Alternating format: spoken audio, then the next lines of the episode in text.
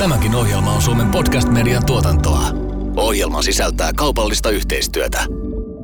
Hannu Medina, sä olet osa sateenkaarikulttuuria. Ovatko kaikki homot hyvännäköisiä muotilehtien kansikuvapoikia? No, no ei todellakaan ole, että, että homomiehissä ja lesboissa on ihan se sama kirjo kuin on niin kuin heteromaailmassa, että, että tota, ehkä pikkasen enemmän on sitä niin kuin visuaalisuuteen ja, ja, ja pukeutumiseen niin kuin keskittyvää, mutta muuten löytyy laidasta laitaa.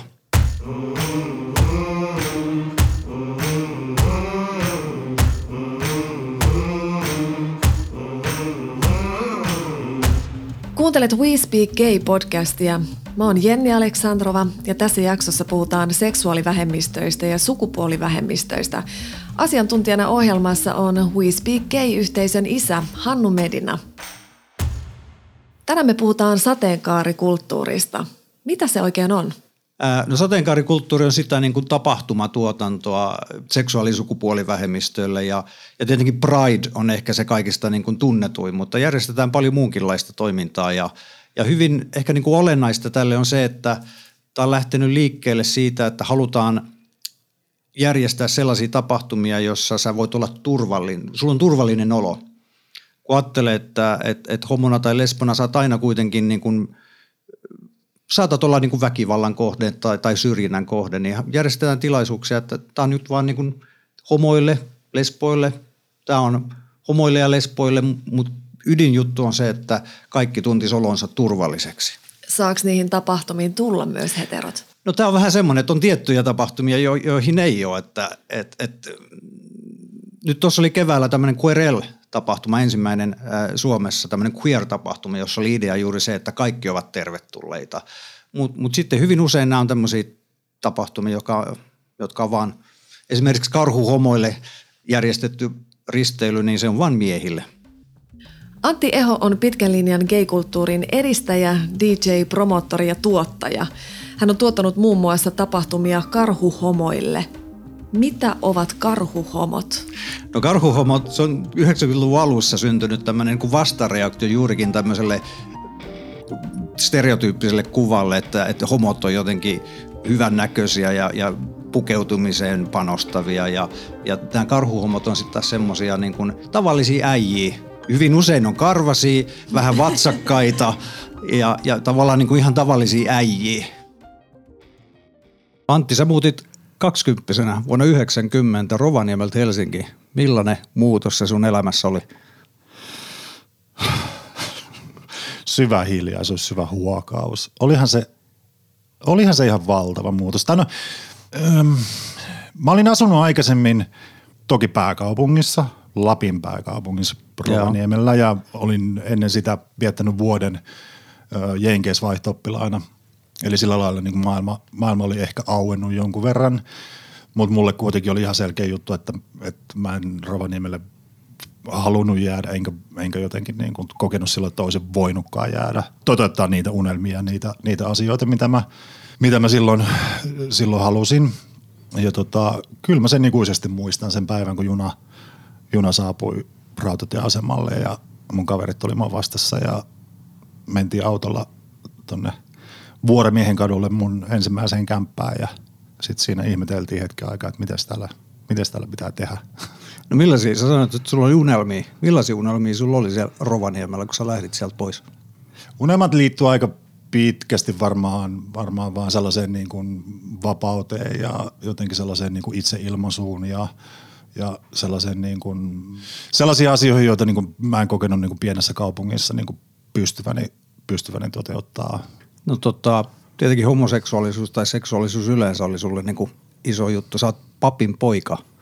Mm. Niin miten, tämäkin pappien. oli varmaan, pappien poika, niin se oli varmaan kanssa aika iso, sillä iso asia sun elämässä. No ei se itse asiassa ollut, se oli kaikille muille paljon isompi asia. Okei. Okay. Mulle se oli niin kuin, mulle se ollut selvää varmaan alastelta lähtien. Joo. Että tota, ei se, se tot, siis tot, totta kai sekin myöskin niin paino siinä vaakakupissa, koska ties, että, että Helsingissä on, on, on, on tota niin, niin, ihan erilaiset mahdollisuudet ja erilaiset niin kuin, jotenkin niin kuin piirit ja kaikki tällaiset näin. Mutta ei se ollut se, niin kuin, ei se, ollut se niin kuin ainoa juttu, minkä takia mä halusin Joo. muuttaa pois. No millaista oli 90-luvun alussa Helsingissä? Jos puhutaan nyt ihan homokulttuurista, klubeista, mm. ravintoloista, siitä on kuitenkin aikaa aika paljon ja maailma on muuttunut. Niin. 30 vuodessa maailma on muuttunut, Helsinki on muuttunut tosi paljon. Öö, silloin ne paikat täytyy tietää, missä, missä homot kävi. Se, okay. ei ollut, se ei ollut tietenkään, se ei ollut samalla, samalla lailla niin kuin avointa ja, ja tota, sillä lailla niin kuin julkistakaan ehkä. Mä oon tota, tutustunut suhun muistaakseni tämän niin kuin karhuristeilyllä ja, ja tavallaan tämän niin karhuhomo kulttuurin kautta. Miten sä löysit, tai voiko sä kertoa vähän siitä, että mitä se on sun elämään tuonut, mitä, mitä se karhuhomo kulttuuri täällä Suomessa on, tai maailmalla ylipäätään? Mulle se on tuonut tosi paljon hyviä ystäviä. Sanotaan, sanotaan näin, että niin kuin Suomessa karhuhomoskene on aika pieni. Puhutaan niin kuin myös, myös edelleen niin kuin alakulttuurin alakulttuurista. Karhuhomoja nyt voisi ehkä jotenkin pähkinänkuoressa määritellä jotenkin sillä lailla, että puhutaan tällaista aika rahvaista, rahvaista miehistä, parta, partasista, karvasista, mutta siihen joukkoon mahtuu myöskin niin kuin kaikenlaista porukkaa. Sitten puhutaan näistä karhujen, karhujen ihailijoista, jotka sitten saattaa olla jotain ihan muuta. Mä oon järkännyt tätä Bears on Board risteilyä nyt yhdeksättä kesää ja se on ollut mukava sellainen, se on tuonut yhteen tosi paljon tyyppejä ympäri Suomea. Se on muodostunut joku sellainen niin kuin tietynlainen – tietynlainen juttu ehkä niin kuin tähän stadin kesään.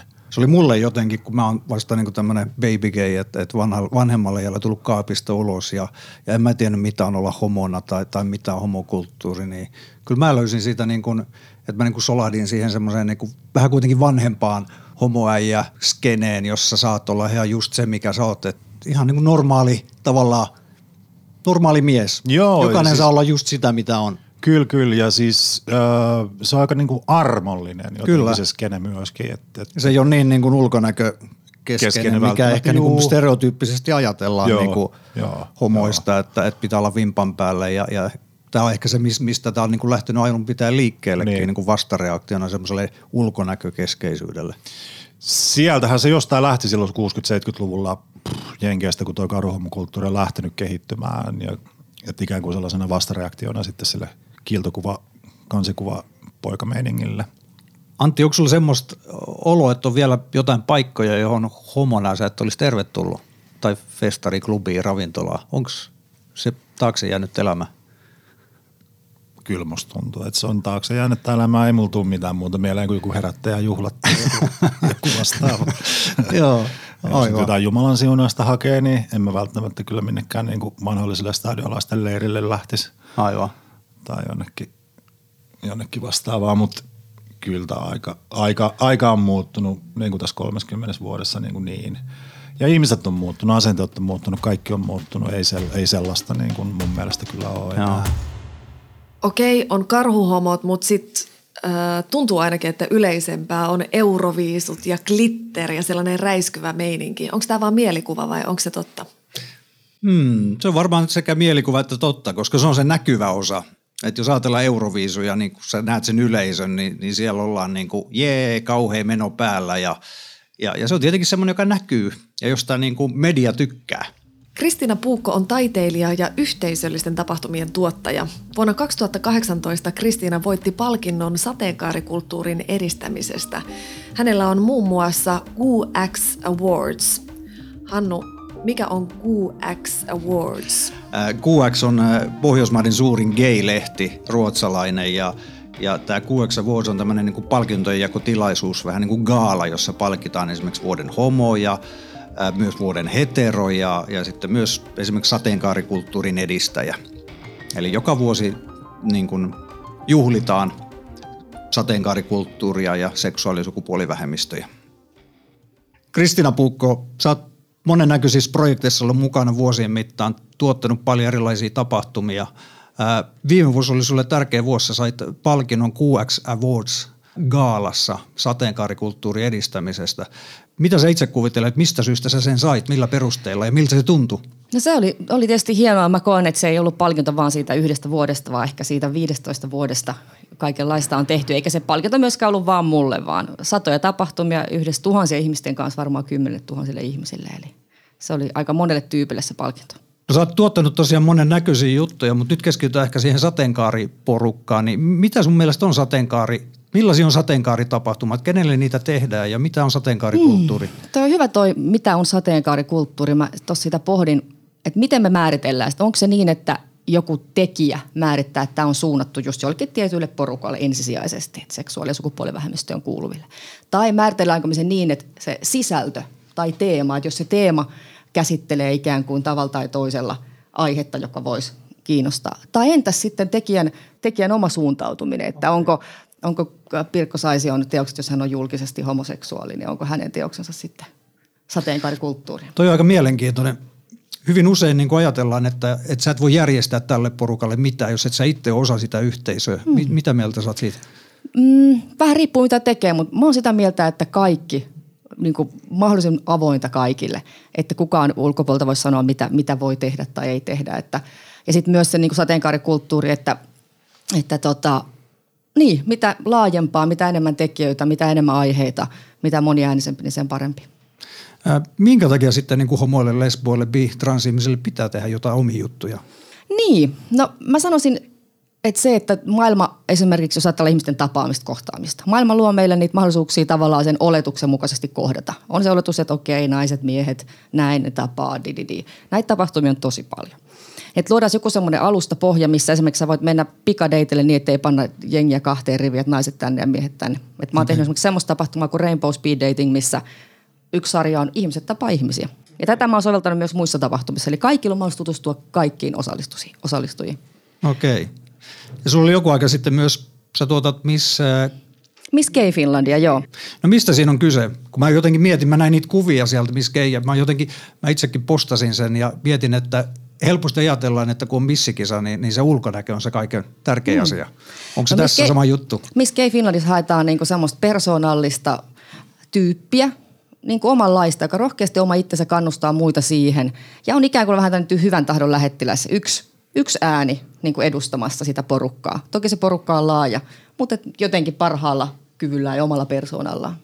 Mitä mieltä sä oot? Onko tämä edelleen tämmöistä patriarkaalista, että et homomiehille on vaikka mitä juttuja ja ollut vaikka kuinka pitkään, että laahaako niin kuin naisten ja lesbujen asiat perässä? No kyllä mä sanoisin niin, että, että jossain asioissa mä huomaan sen, että että miten alun perin itse on alkanut tuottamaan ekoja tapahtumia, niin oli ne naisten bileet. Ja se johtui ehkä siitä, että oli, oli niitä homoyökerhoja ja oli jotenkin niin kuin se homomiesten meininki. Ja sinne toki naiset oli tervetulleita ja näin.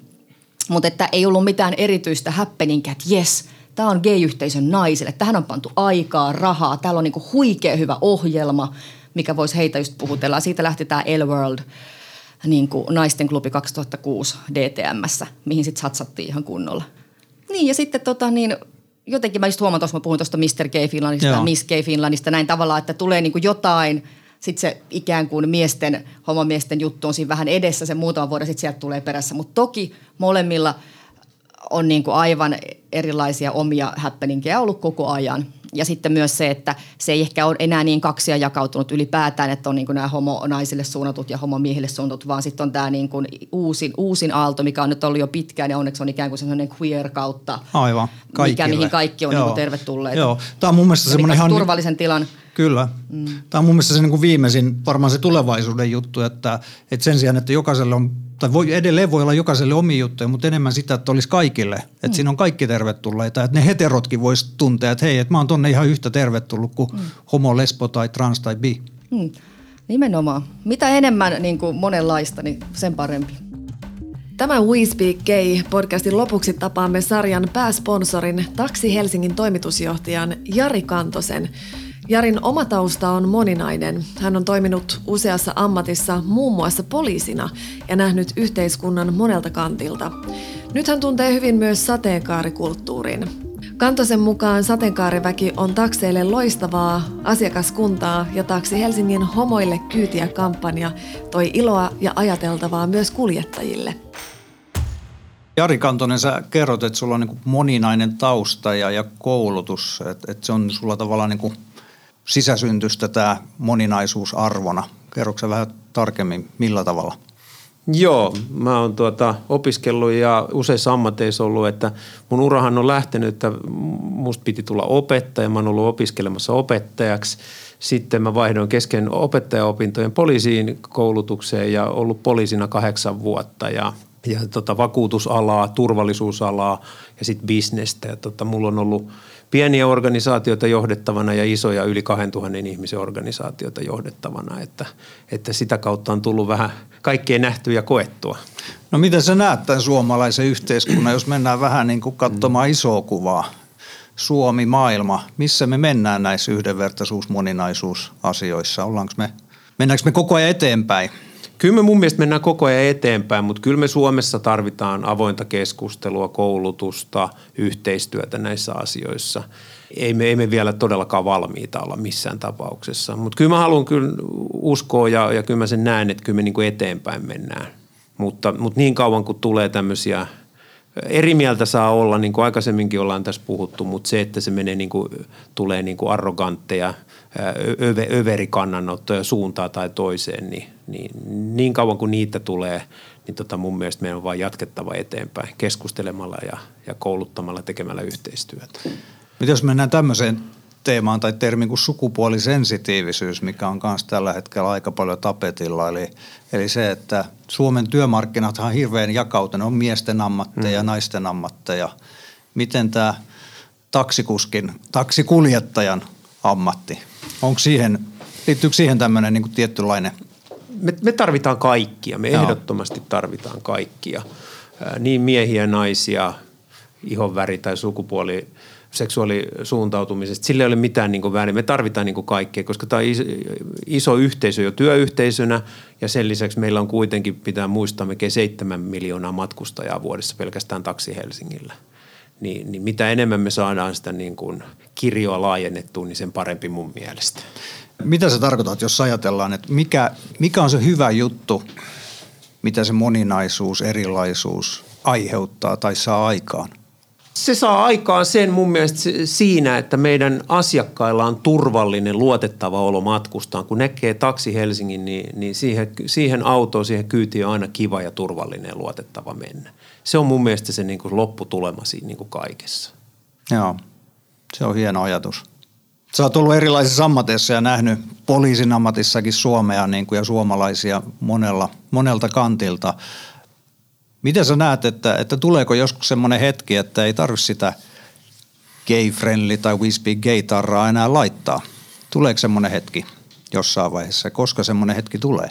Kyllä se tulee, mutta että kyllä siihen 5-10 vuotta menee aikaa mun mielestä. Että kova vauhti me mennään eteenpäin ja, ja, ja tota, tulee uudet sukupolvet ja, ja tämä keskustelu on, mutta, mutta kyllä siinä vielä menee ja kyllä nämä on niin tärkeitä juttuja, että ne tuodaan vielä nyt näin näkyvästi esille näetkö jollain tavalla, niin kun, kun sä mainitsit, että, että sukupolvet, että ollaanko me menossa, niin kuin, että nuoret on sun mielestä enemmän näiden asioiden puolesta? Vai Ei, onko siinä mitään On siinä, eroa? siinä on ehdottomasti eroa, että nuoret on, nuoret on tuota, on se sitten ihon väriin tai sukupuoliseen suuntautumiseen, seksuaaliseen suuntautumiseen, niin on, on selkeästi se on niin kuin jokapäiväisempää, arkisempaa, eikä niistä tule tehdä erikseen numeroita näistä asioista. Niin, että tavallaan se menee niin kuin automaattisestikin Joo. sitä kautta eteenpäin asia. Kyllä. On, onhan sekin vielä lisättävä tässä, että nykynuoriso käyttää päihteitä vähemmän ja, ja, ja tupakoivat vähemmän ja, ja sitä kautta moni muukin asia on mennyt, mennyt paljon eteenpäin näiden tämän uuden sukupolven kasvaessa aikuisiksi. Mulla tuli vielä sellainen asia mieleen, että, että, että taksi on tietyllä tavalla niin kuin tämmöinen koko kuva Suomesta ja suomalaisista ja maailmasta – mikä on mun mielestä aika mielenkiintoista, että, että sä näet siellä kaiken näköistä. Miten sä näet tämmöisen niin kuin Taksi Helsingin toimitusjohtajana, että sä näet, pääset näkemään niin kuin suomalaista kirjoa? On, onhan se rikkaus, se on ihan totta ja, ja toi on niin kuin hyvä huomio, minkä otit esille. Me nähdään se, se koko kirjo ja me nähdään myös talouden trendit taksiliiketoiminnassa varmaan ennemmin kuin missään muualla. Ja tämä kaikki muu juttu, niin, niin kyllä tämä tavallaan tämmöinen – yhteiskunnan sulat, sulatusuuni on tämä taksiliiketoiminta siinä suhteessa. Pitääkö sitä itsekin sanoa, että, että kun käyttää taksia, niin selvästi se asiakaspalveluasenne on muuttunut tänä päivänä ja ja jos ajattelee vielä niin ulkomaista matkusta, joka tulee, niin se taksihan on monesti se ensimmäinen kontakti, jossa sä saat sen fiiliksen siitä, että, että millainen maa tämä on, millaisia ihmisiä täällä on, millainen paikka tämä on. Ja, ja sillä turvallisuuden tunnella ja sillä asiakaspalvelukokemuksella on tosi iso vaikutus siihen. Se on se ensi, vaikutelma, mikä on todella tärkeää. Ää, mä itsekin sain tuossa palautetta hyvältä ystävältä, joka oli käyttänyt Taksi Helsingin palveluita. Hän oli tulossa eräältä festivaalilta ja jutteli Taksi Helsingin kuljettajan kanssa, joka, joka mainitsi, että, että he on mukana jossain tämmöisessä snadisti vähän erikoisessa We Speak Gay-yhteisössä. Ja hän oli alkuun vähän miettinyt, mikä tämä juttu oikein on ja ollut vähän semmoinen epäluuloinen ja, ja, ja sitten kuitenkin hän sanoi, että, että sen jälkeen – hänelle on ruvennut tulemaan tosi kivoja asiakkaita ja, ja saanut asiakkailta tosi positiivista palautetta. Ja, ja hänellä on niin tosi hyvä fiilis tästä jutusta. Et, et kyllä se niin näkee, että tämmöisillä toimenpiteillä ihan oikeasti me ollaan muuttamassa tätä Suomea ja maailmaa parempaan suuntaan. Eli näillä teoilla on ihan oikeasti merkitystä ja viestinnällä on ihan oikeasti merkitystä sillä, että miten, miten asiakkaat kokee esimerkiksi taksipalvelu. Kuuntelit We Speak Gay-podcastia. Sateenkaarikulttuurista on hyvä edetä Prideen. Yhdenvertaisuuden juhlaa on vietetty jo 50 vuotta. Tästä kuulet enemmän seuraavassa jaksossa. Olkaa ihmisiä toisillenne. Love is love.